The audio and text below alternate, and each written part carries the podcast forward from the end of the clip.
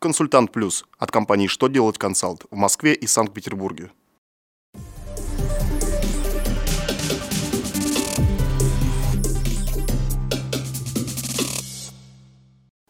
Добрый день! Для вас работает служба информации телеканала «Что делать ТВ» в студии Ольга Тихонова. В этом выпуске вы узнаете, как изменились форматы электронных заявлений о возврате излишне уплаченных налогов и взносов. Можно ли в договоре предусмотреть конкретный суд первой инстанции для решения возможных споров? Можно ли одному из родителей, находящихся в разводе, получить двойной детский вычет как единственному родителю? Итак, о самом главном по порядку.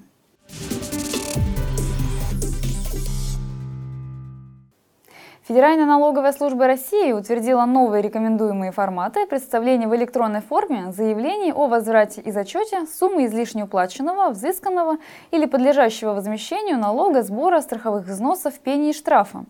Такие заявления организации могут представить в электронном виде по телекоммуникационным каналам связи. Обновление форматов обусловлено введением новых бумажных бланков заявлений о зачете и возврате, которые применяются с 31 марта. Их также утвердила Федеральная налоговая служба.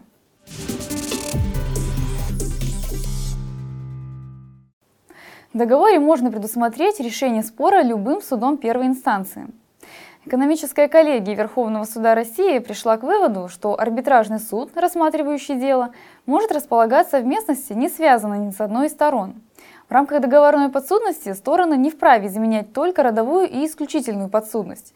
Суды первой и апелляционной инстанции решили, что суд, не связанный с местонахождением ответчика или его имущества, произвольно выбирать нельзя. Однако Верховный суд с такой позицией не согласился.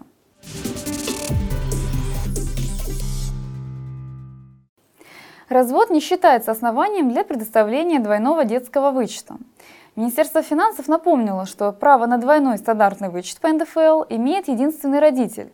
При этом, если родители находятся в разводе, единственным ни один из них не будет считаться.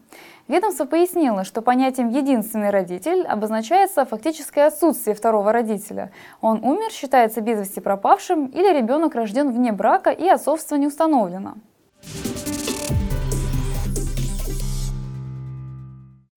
На этом у меня вся информация. Благодарю вас за внимание и до новых встреч!